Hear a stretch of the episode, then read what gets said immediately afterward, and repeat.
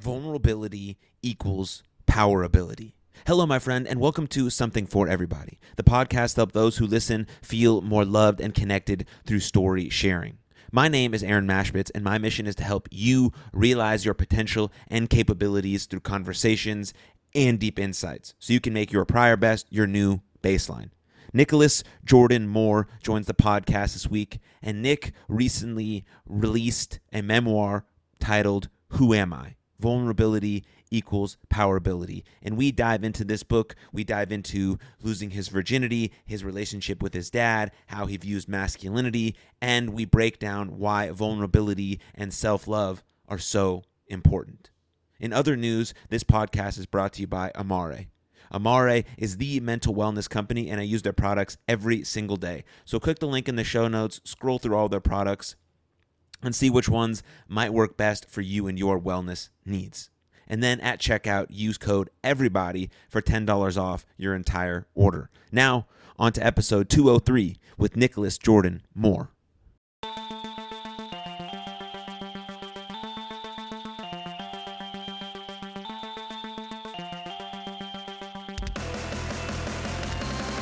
Hello, my friend, and welcome to Something for Everybody. My name is Aaron Mashvitz. Nick, welcome to the show. Thanks, Aaron. Thanks for having me. Absolutely, absolutely. Very excited to get into your memoir, your life, vulnerability, and all the stuff that that you're about now, and, and sort of how you got to this place. But before we do that, I have the most important question I want to ask you, which is, how are you doing? Like, actually, how are you doing? I appreciate that question because it's very, very important. Um, because it doesn't matter if I've written a book, it doesn't matter what you know you think from the outside. You never really know what somebody's going through on that day. So I, I think that's a really important question. Today I'm doing great. Um, woke up this morning and started hustling a little bit and sold a book this morning on the street. And it's been good. That's uh, how about you? I'm doing good today. I'm doing good today. I've been um, a little overwhelmed as of recent um, just based on some of the stuff that's happening in Israel, because I have some family. Mm. I have some family that lives out there, some first cousins.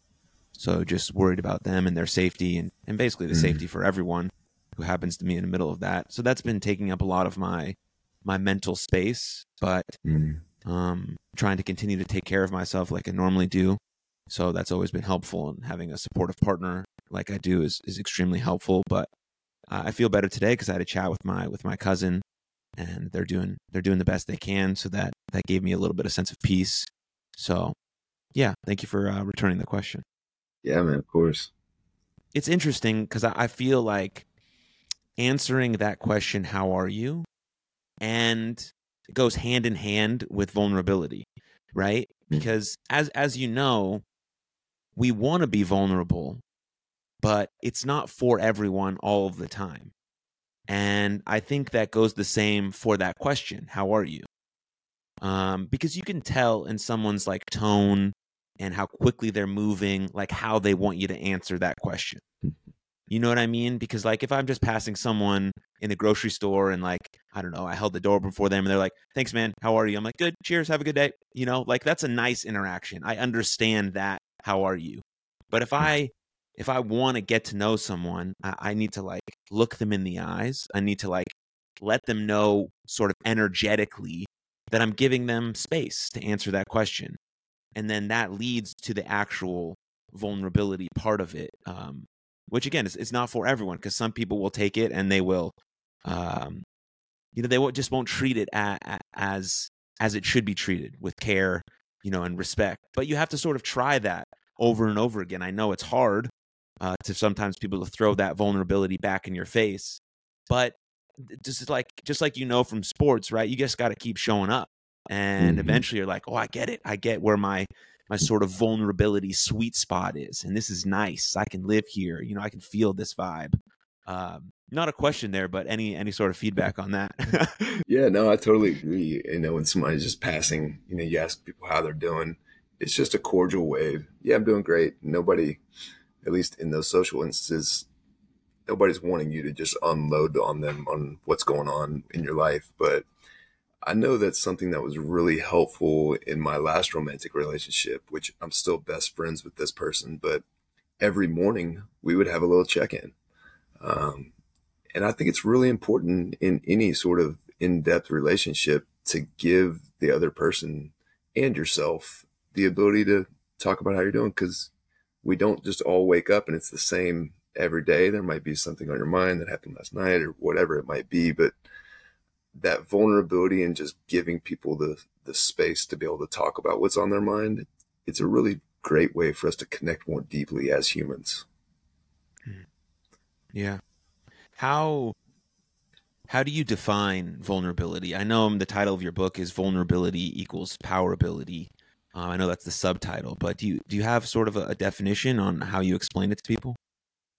Um, so there's the vulnerability that's like, okay, I'm not gonna go walk through Africa in the dark.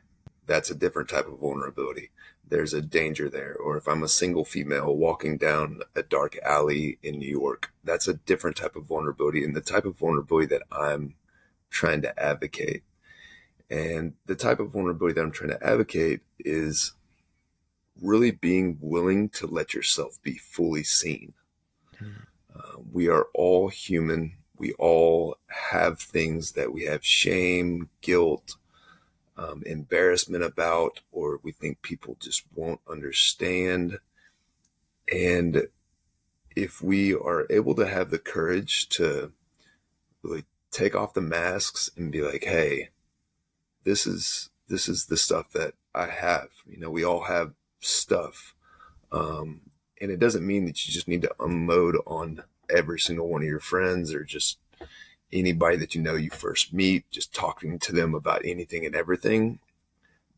Creating the right space for vulnerability is very important. Um, you don't just want to tell someone something heavy without asking them for permission because you don't know what they have going on. You know, they may have, you know, lost a loved one, you know, the day before and they don't have the space and energy to be able to hold whatever it is you may be going through.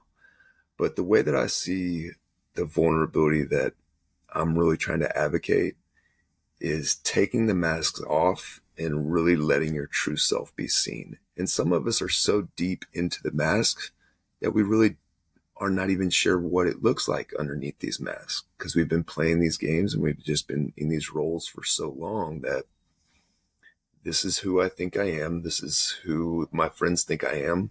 And this is all I know. Um, so it's a, it's a self, you know, reflection journey because again, it starts when we're, we grow up in our households and our parents, we have these, this relationship and you know, like everybody's definition of dad, everybody's definition of mom, brother, sister, all these are very individualistic to you. We don't know what anybody else's life is like. So the more compassion that we can have for others and just more realizing, okay, I, I don't know what these people are going through. But the vulnerability is what starts the conversations to be able to actually get an idea and actually realize that we're a lot more alike than we think. Yeah. Mm. Beautifully said. Beautifully said. I've always thought of vulnerability as the combination of courage and truth. Mm. And that's basically how you summed it up, right? And and I, it starts with looking at the vulnerabilities obviously within ourselves, but that gives us such capacity to see another person fully. Because I know as myself, right? Every person is flawed. I'm capable of good, I'm capable of evil as well. Like if another human being can kill another human being, I'm also a human being. So that means I have the capacity to do that. Now, what might push me to do that? Um, what sort of brainwashing or anything that might happen might push me to do that? I have to be able to realize that I'm still a person capable of that. Now, can I push forward my light instead so I can see another human being in their light, even through their worst moments? And I think that's where sort of this vulnerability can play a part, a huge part in building uh, relationships, right? But you have to build that relationship with yourself first, which is which is what you're talking about, right? We have to look at these sort of deep, dark parts of ourselves that, for probably for good reason, that we had to shove away just to survive, like just to get through the fucking day, or to like brush our teeth or to like do any sort of thing. We had to. And I get that. But maybe there's like a little point in time in your life where you can stop and try and and heal and try and go on a journey and try and figure some things out about yourself. And I think reading your memoir may give people permission to do that because they're seeing you share some of these stories that we're going to talk about today that probably no one else would ever think about sharing. But now I can think to myself, okay, I can talk about this to myself. I can be, you know, courageous and truthful. And then maybe that can help me move in the right direction. So I think, you know, as as you know, right, the, the power of a story is just I mean, it's the whole world. It's how we it's how we exist as people, the story. So it, you know, when people just put pen to paper and express their life or even on a podcast, it's still it's uh, I feel like it's just a it's a really magical thing and uh, you know, even with all the technology and stuff, it's still right here with this. Uh, so even though we're in two different states using technology, so the power is both, I guess. Mm-hmm. But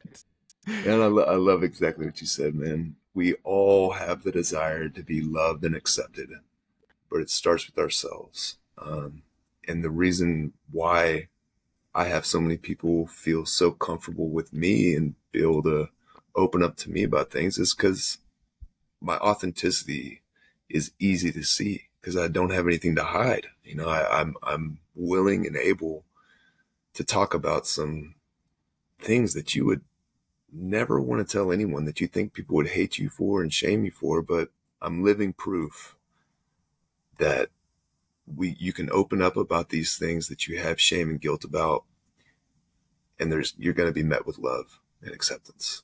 And that's what I'm here to help people realize. Yeah, you're leading by example. Uh, Thanks. the first thing I, I wanted to talk about um, really is how the way you grew up shaped your view of being a man and masculinity and how that led you to certain decisions in your life and then maybe how you view masculinity now currently in this state that you are in Sure. So I grew up in Texas. You're very familiar with that because you did as well. Um, I grew up in a very patriarchal household. My dad was a violent person. Um, and when I say violent, I don't mean that I was beaten. Um, I mean, I got slapped upside the head a little bit. It was more very loud, aggressive, and scary. Um, so I I was the youngest of three, so I was very lucky to kind of coast on easy street as I saw, you know, my brother and sister get into trouble. I was like, okay, I'm just going to avoid those things.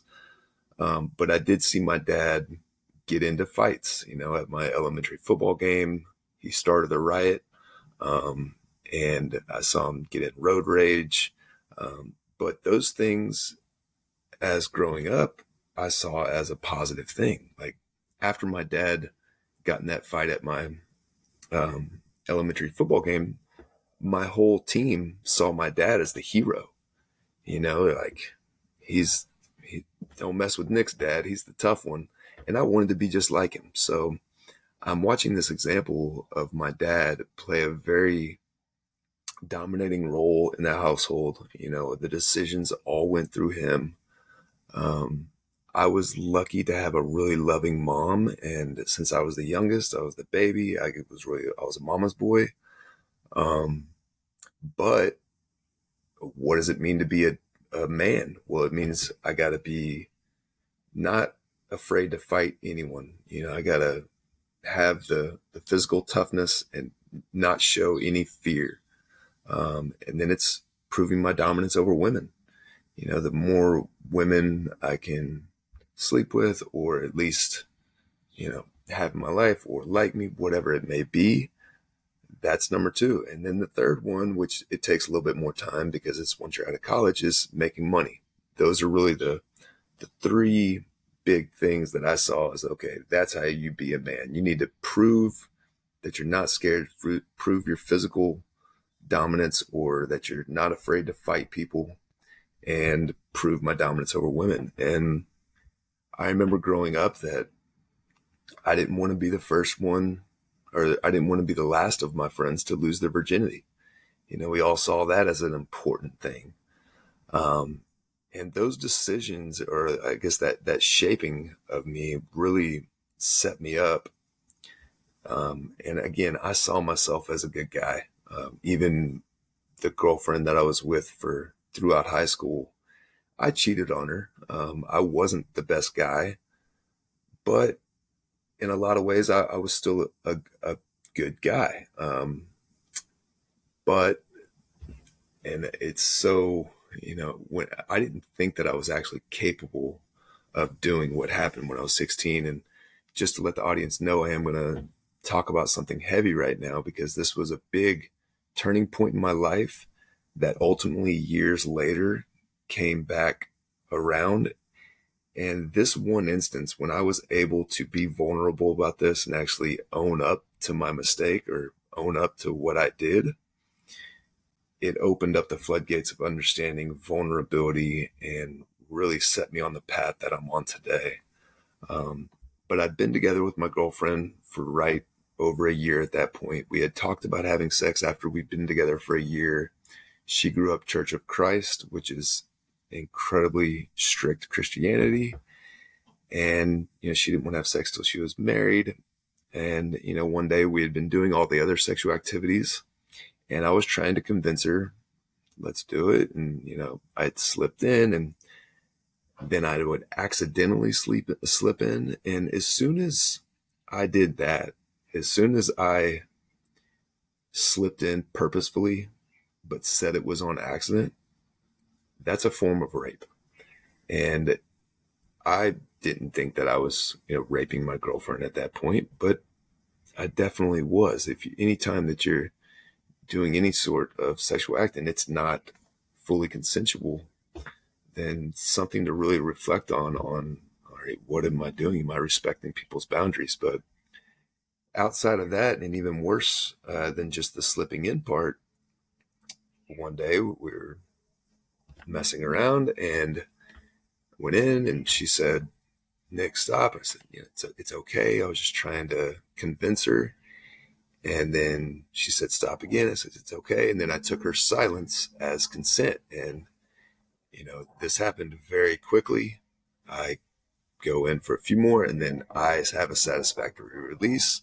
And immediately I'm met with horror. You know, I see that she's crying and I'm like, oh my God. I mean, I it happened very quickly and I could not believe what just happened. And I'm trying to make sense of it. And um, this was something that I held a lot of shame and guilt around for a long time. Um, later that night, for us to make it better, because in her mind, she, the way that she rationalized it was, okay, well, I didn't get off, so I didn't have sex. Well, if I had sex, but she didn't have sex, then what did that mean that I did? Hmm. And I couldn't accept, you know, when I was 16 years old, I couldn't accept the thought of that I'm a rapist or, or I raped my girlfriend. You know, it just, I, I couldn't deal with that. So later that night, to make it better, we had consensual sex. And then that continued, but over three and a half years, we stayed together. And then the only reason why I broke up with her is because my brother told me not to bring a girlfriend to college and her life spiraled out of control uh, from that point forward um, because of the guilt and shame that she had around you know, being in the household that she was in with the Church of Christ, and you know, I didn't realize like how big of an impact that would have on her going forward. But ultimately, years later, she ended up in a really messed up situation, and I felt responsible. Um, but yeah, I don't know how much further you want me to get into that story. You asked, um, now how do I look at masculinity? I think the most masculine thing that we can do is bring, I mean, you know, being a man, we say is having courage. Well, when I was growing up, I thought it was having courage in the face of physical danger. Like I can, yeah, I can fight that guy. Like I'm not going to back down from a fight. I have courage or I'll go jump off that cliff. I'm not scared. Well, these physical things that, you know, we're trying to prove our toughness about, the biggest thing that we can truly do as men to really show our true courage is to be incredibly vulnerable and talk about the things that we are we do have fear about or the you know the things that we are really scared to talk about or the emotional aspects that we go through as men and you know we all it, it's tough because we we're trying to we all just want love. That's what all of this stems from. We just want to be accepted. We want to want people to love us. And we think the way to do that is to put on these masks that, okay, I have to be this way or this way and this way in order for people to love me. When the most beautiful, powerful version of you is the, the scared little boy underneath it all. If you're willing to let that be seen, then that scared little boy is like, that's all I wanted. I just, I just wanted to be seen. And now that I, I've, I've opened up, wow, now I actually really do feel courageous. You know, now I really, you know, a lot of that fear is gone because the biggest fears that we, a lot of, of us have is that we won't be loved and accept, loved and accepted if we show our true selves. When our true selves is the most beautiful version of us. Hopefully that answered the question that you were looking yeah. for. yeah, yeah, beautifully. Thank you for thank you for being uh, honest. I appreciate that.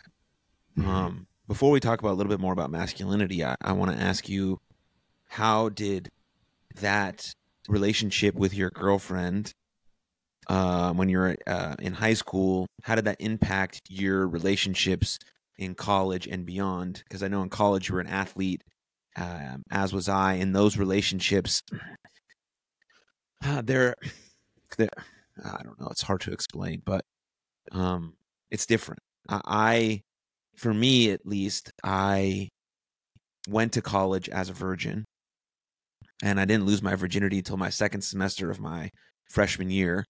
Um, but the girl I lost my virginity to didn't know because I was too embarrassed to tell her that it was my first time.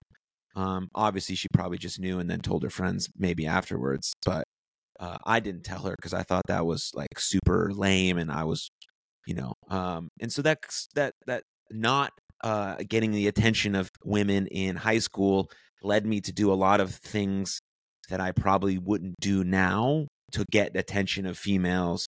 Um, and just so it's it's interesting what you don't get, how you you know overcorrect to sort of get what you want, and then later in life you realize that there's like this this middle ground where you can sort of be who you are and and that really attracts the, the right things into your life but it does take a bit of experience like just living and doing different things but some of those experiences can be really challenging.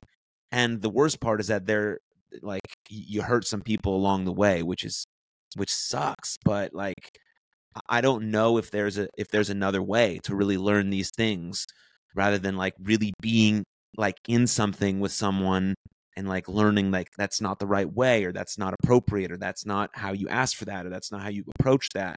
Um it just has to be living through it and you know unfortunately we all have those scars to show but you know as you're saying some of those scars if if we can connect with them sort of bring out this true essence of of who we are ultimately uh, going forward so uh, i say all that to say how did that impact your relationships you know moving forward beyond that yeah, and I definitely had a double double standard for women. You know, it was okay for me to cheat on them, but it was not okay for them to cheat on me. And even throughout college, I didn't I didn't really cheat on with girlfriends too much in college, but I still had this mindset that I'm looking for the next best thing. Like this is just temporary and it's it, I was selfish like most of us are um, at least as we're trying to figure out this whole love life thing and trying to prove that I'm a man,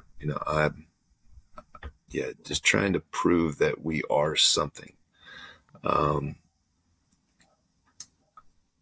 yeah, uh, it's a it's a difficult thing to think about going forward because I I wanted to think that I was a good guy. You know, we all have this idea that you know, I'm a good guy. You know, I might have done some bad things, but you know, you know, I'm I'm good. And the things I believe that we will continue to do. So let's say that I was never able to own up about what happened when I was 16. I believe that if I wasn't able to actually talk about that and come clean about that, that that pattern in some way, form or another is going to come back. And you know, you were talking about Aaron that the only way or like one of the best ways to learn is through experience. And I definitely agree with that. But as humans, in my opinion, the one of the best ways that we also learn is through storytelling. Mm. Um, I don't know how it was for you, but in my household, the way that my parents thought that they could raise the best children is to not show them the mistakes that they made. So, for example, my dad has a scar on his back that he told me growing up that he got he had some elaborate um, farm injury when he actually had a tattoo that he had removed. And then my uncle told me about this years later. I'm like, why would my dad lie about that? And then he also told me that my dad was married to his high school sweetheart and then he had gotten divorced. So if we're going to really try to help the next generation not have to go through as many mistakes, then we have to be brutally honest about really difficult things that we may have shame or guilt about or that we just don't want anyone to see because my children one day, I don't have any children right now, but I, I plan on being a dad at some point. You know, they're going to have the ability to read my book and they're going to read about all sorts of really messed up things and embarrassing things and like that most people would never want anyone to know, especially their kids. And the truth about this vulnerability is that if we want to raise a better future generation, then we have to really be brutally honest and be open about these things because our culture has shaped us into like this definition of masculinity that we grew up with. That's a culture thing. That's not all around the world. You know, everywhere is a little bit different. This is a, a pretty specific to America and probably more specific to the South. Um, but all around the world, these conversations are similar, but there's differences. But I hope that my book will encourage someone else in another country at some point to tell their story and it to impact their culture in a way because there's all sorts of normalcies in cultures that, you know, hey, it's okay for guys to cheat or sleep with a lot of women. It's not okay for girls to sleep with a lot of guys. That's slutty. If a guy does it, you know, he's a pimp. you know, whatever. You know, that was a cool term growing up. Um, Jay Z made it a cool term. um, but, and you, yeah, it's just this double standard that we're all human. We're all looking for love and we all just want to be accepted.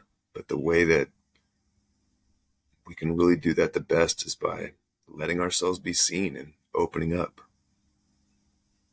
Yeah, I mean, especially for the the new generation, the younger kids, you know, talking about this stuff. I, I heard a father who has some young kids talk about every night they eat dinner together, and he asked his children, "What was your what was your best mistake you made today? Let's talk about it." You know, and I love that because you're just opening up about a mistake you made. Oh, oh, I uh, forgot to zip my backpack and all my books fell out and I was kind of embarrassed. Cool. Thanks for sharing. Great. Did anything happen? No, I just, okay, great. Like whatever the mistake is, or like, you know, I don't know, like, you know, uh, but like being able to just express the fact that we're going to make mistakes. We're going to make them often. And, you know, what's the best one you made today? And then when something really maybe catastrophic happens, uh, if it's avoidable, great. But if it's not, it happens, then we're more likely to be able to just face it head on, to not shove it down, to face that darkness and then face it with other people because we're used to telling other people about the mistakes we made. You know, because normally we try to to try to play off that we're perfect. And, you know, no perfect person has ever existed. You and I and everyone listening will not be the first ones. So if we can accept that fact you know, we can strive for excellence. I like high standards. I think that's important. But high standards don't mean that you never make a mistake. They mean actually you make mistakes more often than not, and then you're mm-hmm. able to improve upon those things. Okay, I, I just I didn't communicate that very well. Let me think about that. Okay. Uh, my partner told me that I said that in the wrong way. Okay, how can I reframe it next time to, to come across to still say my wants and my needs because that's very important, but say it in a way that that's receptive and not condescending or hypocritical or you know all of those sort of back and forth. So if we can start young kids with that, um, because a lot of this stuff is very heavy. But if I can just ask a seventh grader, like, hey, what was, you know, what'd you make a mistake on today? Oh, that's cool. Nice. Good job. Way to have effort. Way to try. Way to show up.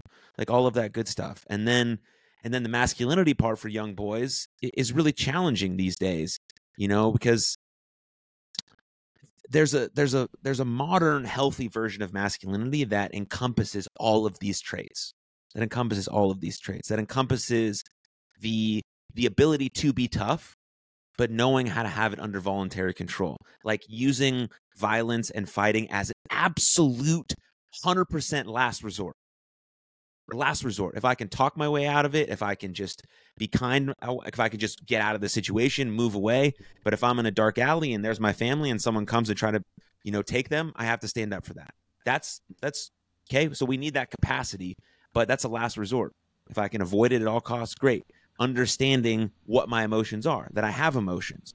Not that I have to, again, be vulnerable to everyone all the time. Nobody wants that. But you know, I'm vulnerable to myself. Okay, I had a hard day. That was a hard day. I can tell that to myself. I don't have like, no, perfect day was perfect. Everything was great. All great. All good. No, no, no. Because then when you talk about it to yourself, you can talk about it with others. Um, you know, and then being able to dial in on on our purpose and meaning and understanding that women are these divine creatures that we should treat with the utmost respect. And if we elevate women, that means that as men, we have to elevate ourselves to reach these high standards that they're putting themselves on, which they absolutely should because they are, you know, these magical beings that can have humans come out of them. Like, are you fucking kidding me? Like, I wouldn't imagine being able to do that. And so, like, I think there's a lot of adversary between men and women right now, just uh, sort of in the modern dating market. I don't know if you look at that a lot, but as men, we have to take responsibility. We have to take responsibility and ownership over our lives and say that I can come to terms with who I am and my emotions, and that I can ask for help, but I'm also capable and confident and competent, and I can do shit. And all of that stuff sort of combined together to create a healthy version of masculinity, not one that suppresses or one that wants to be tyrannical or powerful in a, in a bad way. Um, so a lot of those things are really, really important, but you have to you have to go out in your life and you have to experience things and read about people and have role models to to show you those things aaron i, I really love what you said and i'm really glad that you brought up you know the the fighting thing or like the ability to protect because that's in our dna you know for thousands thousands of years us men have been hey, if there's a conflict going on, we have to go out and protect, or we have to go to war, or whatever it may be. Um, and in the in the recent years, there's been somewhat of a shift to really pushing that aspect of masculinity down, and that can actually be a negative part. Um, I in in my life, I saw violence as um, or I saw it being used in some not positive ways. And violence in general, uh, it, again, like you said, avoided at every single possible cost. Um, but it can be a very, very healthy way for us to, like, as men, we have testosterone. We, and we all, even women, you know, we're going to get angry sometimes. There's ways to healthily express these things. And, you know, like you do jujitsu um, I think having outlets like that are very, very important. Um, even just ways to, all right, if punch a pillow for 10 minutes, whatever it may be, but letting out some of that aggressiveness. And I know men in my life um, that have never, not once, expressed any anger in any sort of way like that. And I honestly think that if you aren't able to like try to find a way to healthily express that, then you're holding something back within us because there's something that aggressive, that testosterone, that like that feeling of power. Um, it's an interesting balance because yes, there's the tyranny, there's the the unhealthy version, but feeling powerful is an important feeling. Mm-hmm. Um, if you can embrace that and you know i'm a big believer in positive body language not okay i'm looking at you and i'm reading your body language but body language within ourselves mm. so if i'm sitting here and i cross my arms i'm telling my body and there being signals going through my brain that i'm scared or i need to be protected or i need to stay small and there's a ted talks about this but if i am opening up and making myself big and really trying to embody this powerful being all all powerful it's it's bringing me more of my authentic self which that's what we're all truly looking for we're trying to find because aaron there is a creative beautiful being within you that we're all seeing some of it right now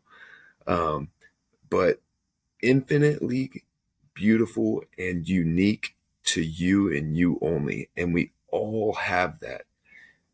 It's just, we've all piled on all these definitions and all these things that society, hey, I'm supposed to be this or I'm supposed to be that or whatever it may be. When if we can just start taking off layer by layer and really starting to uncover, um, we find out that the, the thing that's underneath it all is the most most beautiful and powerful thing that we have. But it's this interesting concept in society today because we have kind of pushed down masculinity. Um, some, I mean, I think it's good because it's been patriarchal for a long time.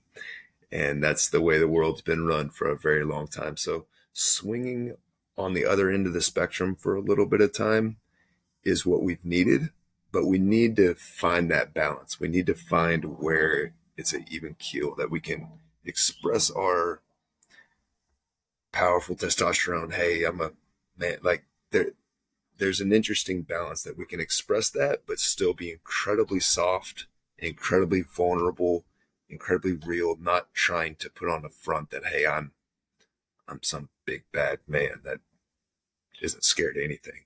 I can, I can tell you that I'm afraid of things and still be 100% a man. And courage, you know, isn't about not being afraid of things. It's about witnessing the fear and still being willing to step into that.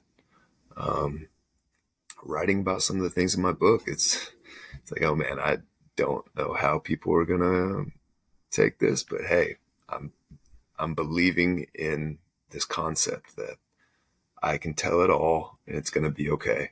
And I'm living proof that it is. Yeah. If anyone, uh, if anyone tells you that they never get scared, they're either uh, stupid or dead. True that. You know, because I think when we start to face our fears, we don't get less scared. The fear will always be there. We just get more brave. And there's a huge, mm. huge difference between those two. The fear never goes away. Like I have um, I've had really bad night terrors since I was very young. I, am still like I get a little anxious like when it's really dark and I wake up and I can't see anything. But having a partner next to me like has been a saving fucking grace. Um, just to know like someone's there and there's safety. Um, uh, so that's like really, really nice. But I, I'm still scared. But I've gotten more brave over time to know that sleep is good for me. Like I've been safe. Like things will be okay. Like um, and, uh, so yeah. But if anyone tells you they don't get scared, those two things, like, right? Like the example for me is like swimming far out in the ocean. Like I, I, I'll swim very, very far out. It doesn't mean that it, you know I still don't feel a little bit of, you know, there's that little bit of uneasiness that still will come every once in a while. But it's just pushing through that and just, you know, again, just like you said, the fear doesn't disappear. It's just you feel stronger, you feel more brave. Mm-hmm. and it's the same thing with with with having uh conversations that feel also scary Mhm. like we both know brene brown you've read her book she Oh, yeah. says let's get awkward brave and kind okay i can do that i get it I, I feel awkward right now but i can get brave and i can try and be kind especially when i'm talking about things that are just really you know really challenging um and speaking of you know one of those things great segue here uh um what's your what's your relationship with your dad like these days Um, I actually got a cease and desist letter from my brother and dad um, at the beginning of September. That was right when my book was released. Um, trying to get me to stop um, distributing the book. I'm very well aware that I'm in my First Amendment right. There is a disclaimer at the beginning of the book, and you've read, I believe, most of it. I don't claim that I know anything as fact. It's just a very personal story that they. This is my truth. This is this is what I experienced. Um, but I can definitely understand that they, and I had a feeling that they were going to try to do everything in their power to stop me from telling this story because, again, um, and I haven't shared this with the audience, so I'll go ahead and um, talk about this. My life fell apart about eight and a half years ago, and that's really what sparked the big change in my life because when your whole life feels like a lie and you're ready for something new, you know, sometimes the universe gives you exactly what you need, but it's not the way that you want it. Um, but about eight, eight and a half years ago, I ended up calling CPS on my dad because I believed that he had sexually molested my niece. Um, she was nine, nine and a half at the time that I witnessed what I witnessed. It wasn't that I witnessed something explicit, you know, but it did, the situation didn't make sense to me. Um, and there were other things throughout my life that had been kind of swept under the rug that now my brain is just going back to like, oh my God, like, so my life completely blew up. My brother refused to believe it. My sister's in denial. I believe it, it happened to my sister growing up as well. That's, that's my belief and that in some ways my sister has protected my dad um, you know as he was doing things with her daughter um, and i know that can be a very difficult thing to even wrap any of our minds around and this is why i mean i was pissed off at god you know or the universe whatever you want to call it like why would such terrible things exist if, if there's a good God. Um, and my understanding, Aaron, is that my dad has to be him for me to be me. You know, I didn't know at the point that I didn't know that I was going to have this poetry to share with people. I didn't know that I was going to have this book to share with the world. And I believe wholeheartedly that my book is making a significant impact on the world. Um, it, it's still fresh so it's only been out for a little over a month, but I believe that even after I'm gone, my book will still be impacting lives. Um, because we, this is something that needs to be talked about. And the really difficult part to grasp sometimes, like, well, man, why would anyone that was abused protect the abuser and allow them to, to continue to abuse someone else? And, if a pedophile is good at what they're doing, the most difficult thing for the victim is that if they enjoyed the abuse or if there was any part of them. So, I mean, if you're a child being touched in a sexual way, it doesn't matter who's touching you. It's you, you're to get some good feelings. If they're doing it, you know, if they're good at what they're doing, they're to make it feel good. And then there's all this confusion. It's like, oh my God, well, I, I enjoyed that. So am I to blame too? And it just shoves it down and there comes all this self hate. And it's a really complex thing that happens. And, you know, psychology can dig into that for days. You know, I'm not a psychologist, but I know that if the child experiences any sort of pleasure, which again, if the pedophile is is skilled at what they're doing or whatever way you want to look at that, um, then they're gonna make it seem like you know the child. Hey, it's their choice too. They liked it. They were, and then it that really can mess up a child's uh, understanding. And then at some point, they realize, okay, that wasn't right, but I liked it. What's wrong with me? Is that my fault too, or you know, whatever it might be. Um, but yeah, I was really, really depressed, and I was suicidal at that point, and um, that's when I was teaching high school geometry at Grapevine High School, and ended up extracting DMT in my kitchen. Um, and that's when everything really shifted. Um, I don't think that psychedelics are the answer to everything, but if you're incredible, if you're suicidal and you, you know, Lynn or Teal Swan would say, "Hey, if you're suicidal, just go kill yourself." I'm not on that boat. You know, there are other things to explore. These psychedelic medicines, magic mushrooms, dimethyltryptamine, they're all on earth to to help us evolve. Um, so if you're really at the, your lowest point and you've tried therapists, you've tried other modalities, it's something to explore, at least do some research about before you just say, Hey, I can't handle it anymore. I'm done. Um, it was something that really greatly impacted my life and opened me up. But, um, my dad has to be him for me to be me. Hmm. Yeah. The the part about God that you talked about hits me pretty hard. Um I I lost my big sister, Rachel, in mm. in 2018. and thank you. Thank you, Nick. And just like just like you, right? You want to be able to sort of like I wanted to have someone to blame it on. She she took her own life, and um, so I, I wasn't I, like I knew that she struggled. She had a lot of illnesses and, and a lot of hard fought battles and things like that. So I wasn't I didn't view her um, suicide as selfish like a lot of people do. Um, I, I didn't uh, take it like like she didn't love me. I didn't take it like any of that because I knew I had a really good relationship with her but I needed someone to blame it on, or else I was going to blame it on me for not being a good enough brother, for not spending enough time with her, for not living near her because I moved away to pursue my wrestling career, you know? So I blamed God. That was the person I could blame. And I was speaking with my Aunt Michelle about it.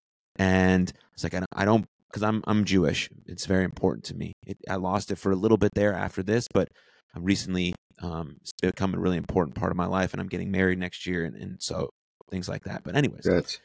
thank you. So I was speaking with her, and I was like, I, I don't believe in God anymore. Like, uh, how could He do this? Like, how could bad things happen? And she was like, simply the fact that you want to blame it on God means that you do believe in God. And I said, that's that's very like that makes a lot of sense. So I can't blame it on something that I don't actively believe is there, the universe, fate, whatever you want to call it. So it is there. Okay. So now I go through this this sort of healing journey similar to, you know, the awful moment that put you on the healing journey, same way as, as, as me. I think pain is the only motivator for change. And I think our moments were pretty painful. And you, and then I come to realize that there has to be these dark moments for us to wholeheartedly appreciate the light. If everything was good all of the time, we still wouldn't appreciate it. And as human beings living in this world now, we very, very rarely are actually grateful for this fucking beautiful thing that we, we have. The, we have the best shit that we've ever had in the whole history of the universe. Yes, I know things are not good. I I understand that there's some bad things and and yes, I understand that. But currently right now we have it the best we've ever had it and we're still not very appreciative and grateful. So it's almost like yes, we need to be seen, we need to be shown these dark moments so we can actually understand the preciousness and the beauty that exists right in front of us every single day. Um, and now that took me a long time to figure that out. Now, if you're someone who's like in the trenches right now, don't worry about learning the lesson. Worry about surviving to the next day. Worry about just getting to the next day. And that's the that's the strongest thing you can do. When time passes and you get a little space in between you and the thing and you have time to digest and reflect, now you can think about, okay, what's happening? Where do I want to go with this? Um, and that's important as well.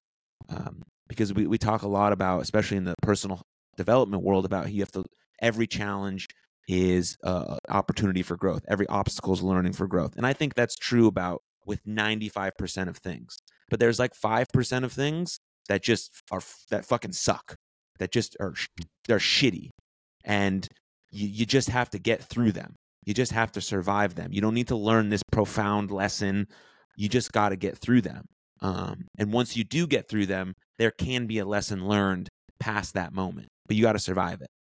Um, and so, yeah, your your part about God um, that that hit me, you know, pretty good. So, thank you. And man, I agree with that. The whole 95 5% thing. And that 5%, I think the thing that it is trying to teach us is just acceptance. Mm. Um, I think acceptance is one of the most powerful positions that we can be in. It's like, okay, like, like, it's funny. One of the small things, like really, really small things that came to my mind is like mosquito bites or like ant bites or like little physical pains. Like, is that teaching me something? Am I going to learn some profound experience from stubbing my toe? you know, that hurt like hell. what was that for? Well, these very subtle things. Uh, yeah, but I, I, just thought I'd comment on your little five percent because that, that was the first thing that came to my mind. what did um what were your some of your revelations that you learned about yourself through your usage of psychedelics? The biggest one is that there is infinite possibilities within me. That I am literally, and that you are too. That every single one of us has infinite power within us. Um, you know, almost all religions talk about that God is within you. You know, God's in your heart. God, God's inside you. Um, and I don't know if we take that literally enough. Um, of course, we're in physical bodies, so we are bound, and it's not like we're experiencing all of our infinite power. We're being limited to what we're in right now. So, um, knowing that I'm not my body was a big aha that this is just a temporary vessel that I'm here to learn every bit of suffering every well other than like the mosquitoes and the ants stuff like that or stubbing my toe. Um, but the suffering is really here to teach us something. And the more we can really grasp that, hey, Aaron, I'm looking at a reflection of myself that, hey, and, you know, Jesus says, and, you know, I know you're Jewish, but like all the holy, most of the holy words say, hey, treat your neighbor as yourself. And I don't think we take that literal enough because a lot of times we think that, okay, I just need to, you know, I want to treat myself well, but it's quite literal that the way that I treat myself in my head, the night, the, so if I'm negative to myself, if I'm, even if I'm mad at technology, like whatever you're getting mad about, I believe that everything is a reflection of ourselves. So the more pissed off you are in traffic, the more all of that is a reflection on how you're treating yourself in your head. And we believe that, you know, I can be pissed off in traffic but I'm not going to treat my friends that way. Well, it just comes off in, in more subtle ways. But that pissed off, like getting mad at your phone or getting mad at anything, everything I believe, the way I see it, is that every single thing is a part of me. So the way I treat a blade of grass or the way I treat a dog or the way I treat whatever it might be, the person that cuts me off in traffic is how I'm ultimately treating myself. Am I having compassion for that person? Am I having more compassion for myself? Um, I believe the mirror is a really powerful way to practice that. Um, you know, there's that saying that, you know, we can only love others as deeply as we love ourselves. And a lot of us think that, no, I can, I'm living with a guy right now and he really, you know, he thinks that he, his girlfriend left him, you know, a couple months ago, but he was like, I was a great boyfriend. I was, I did everything I could. You know, I was, I was all these great things, but he doesn't realize there's, there's an even way higher level of existing that he didn't know because he was so hard on himself all the time. He's like beating himself up. He's not nice to himself. He's not nice to himself in the mirror. Well, I promise you, all those things are reflecting in your your outside life, um, and it's hard to see when you're in it. You know, we think, you know, I, I can be tough on myself, but I still love other people. You know, but it's um, it can be a tough one to really wrap your mind around. Is that why you started doing your Instagram videos in front of a mirror? Yeah, so that first started. Um, you know, I was actually tripping on acid with some friends, and I was telling them, you know, I had already had that realization that all right, you can only love others as deeply as yourself. Love yourself. So the mirror, the it's so literal. Like the more you love on that person in the mirror, the more love you're going to have for everyone you come in contact with. So I kept on telling my friends, I was like, hey, next time you go to the bathroom, tell that son of a bitch. Tell him, tell him he's awesome. Tell him you love him. And then I was like, all right, we, I'm making a video. And then as soon as I did one, um, the feedback I got, of course, like my feedback from people that knew me from high school thought I was crazy. Mm-hmm. But feedback from people that didn't know me, they were like, hey, that's really awesome. Keep, like, they loved it. I was like, all right, I'm just going to keep on doing this. And it got weirder and weirder. The more serious you are with that person in the mirror, the more serious you are going to be with everyone you come in contact with. And we're all children inside. We all have an inner child that a lot of us, through growing up, have been taught that I need to put that child away. Now I'm an adult. I have to be serious. I have to, dude, it's so freeing to be able to come up with accents, like have fun. usually we only let that inner child be seen by the person that we're in a romantic relationship with. Like once we build that level of comfort and then we can actually just start having fun and play. But what if we're giving everyone permission to let that child be seen and that it's okay that hey, we're all we're all goofy. We're all, we all like to have fun. We all like to dance. And if you don't like to dance, that's just because you, you have this judgment around what you look like dancing or you're worried about what other people are thinking because the less you care about what other people think, the more other people are actually going to like you. it's a contradictory thing. The, the more you don't care at all about the opinions of others, the more people are actually going to like you. Um, mm-hmm. I'm living proof of that. Like I, my, I've had some weird videos online, especially at the beginning. I was, I was doing some interesting ones, but uh, I, I'm a, I'm a firm believer in really being easy on yourself, being goofy with yourself, having fun with yourself, laughing at yourself. Um, cause we're, we all have it, man. And, and the more we can let that inner child shine, interesting enough, that's actually where your most beautiful creative self lies as well. You know, that, that child in there is where all the creativity comes from. So if you can let that child be seen and actually feel more comfortable to be seen, you're going to start realizing that, oh man, I, I forgot that I was good at this, or I forgot that you know, you're going to, you have a lot more talents or whatever it may be that you may have forgot that you have or, or passions or whatever you like to do. Yes. There is nothing more important than how you treat yourself. Mm. That's a quote directly from your agree. book. That's a quote directly from your book, page 345, baby. Yeah, yeah. Um, but I mean, it's true. It's true. Um, and that's not to get confused with like being a self indulgent selfish person, like I'm the most important. Per-. No, just like how I treat myself, how I take care of myself, allow, gives allows me to then be in greatest service to the world. That's the idea, and I think that that's the that's the most beautiful part about it. Um, and so, thank you, uh, Nick, for writing your Yeah, book, thanks, for going Appreciate through uh, everything that you went through, for enduring it all, and sharing it all.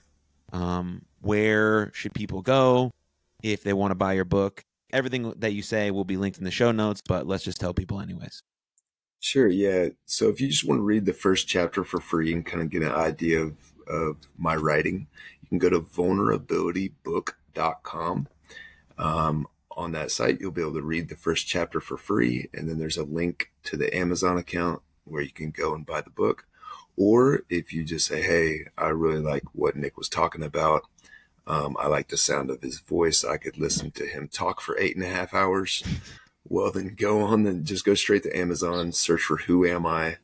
Um, it should pop up on the first page. My audiobook, by the time that this drops, I believe that the audiobook will be available. It should be available by the end of this month. So by the beginning of November. Perfect. Um, so yeah, if you just go to Amazon, type in "Who am I?" Nicholas Jordan Moore, it should pop up. It's my face. Um, I didn't bring a book out on the porch with me, but I do have a picture of, and I can show y'all. That is what the cover of the book looks like. Um, and yeah, but if you would just want to read that first chapter and check out more, you can. And then if you want to follow me on Instagram, best way to do that is P A P A underscore infinite. Papa Infinite.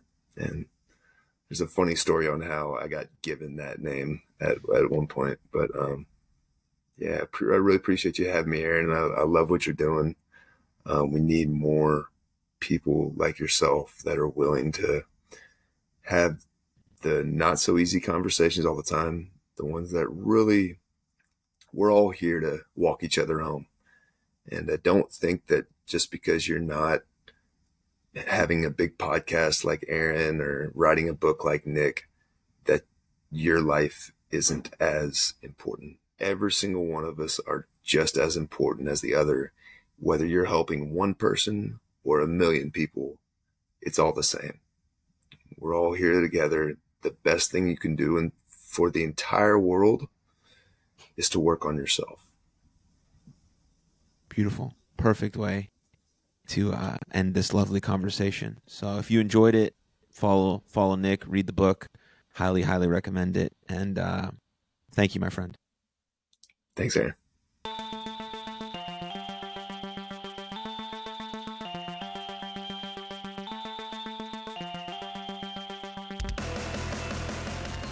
Thank you for tuning in to that episode with Nicholas Jordan Moore. What idea stood out to you the most? What idea resonated with you most deeply that you could potentially implement into your life starting right now? And if you enjoyed that episode, please share it with a friend because the podcast grows from people like you sharing it with people like you. And don't forget to leave us a rating or review on Spotify, Apple, or even on Goodpods. But the absolute best way to support this podcast is by becoming a supporter via Patreon. Patreon directly supports me, this podcast, and my mental health nonprofit, You Are Loved. So click the link in the show notes, scroll through all the tiers, and see which one might work best for you. But most importantly, most importantly, above all else, please, please take good care of yourselves and others. And I'll see you next time. Lots of love. Cheers.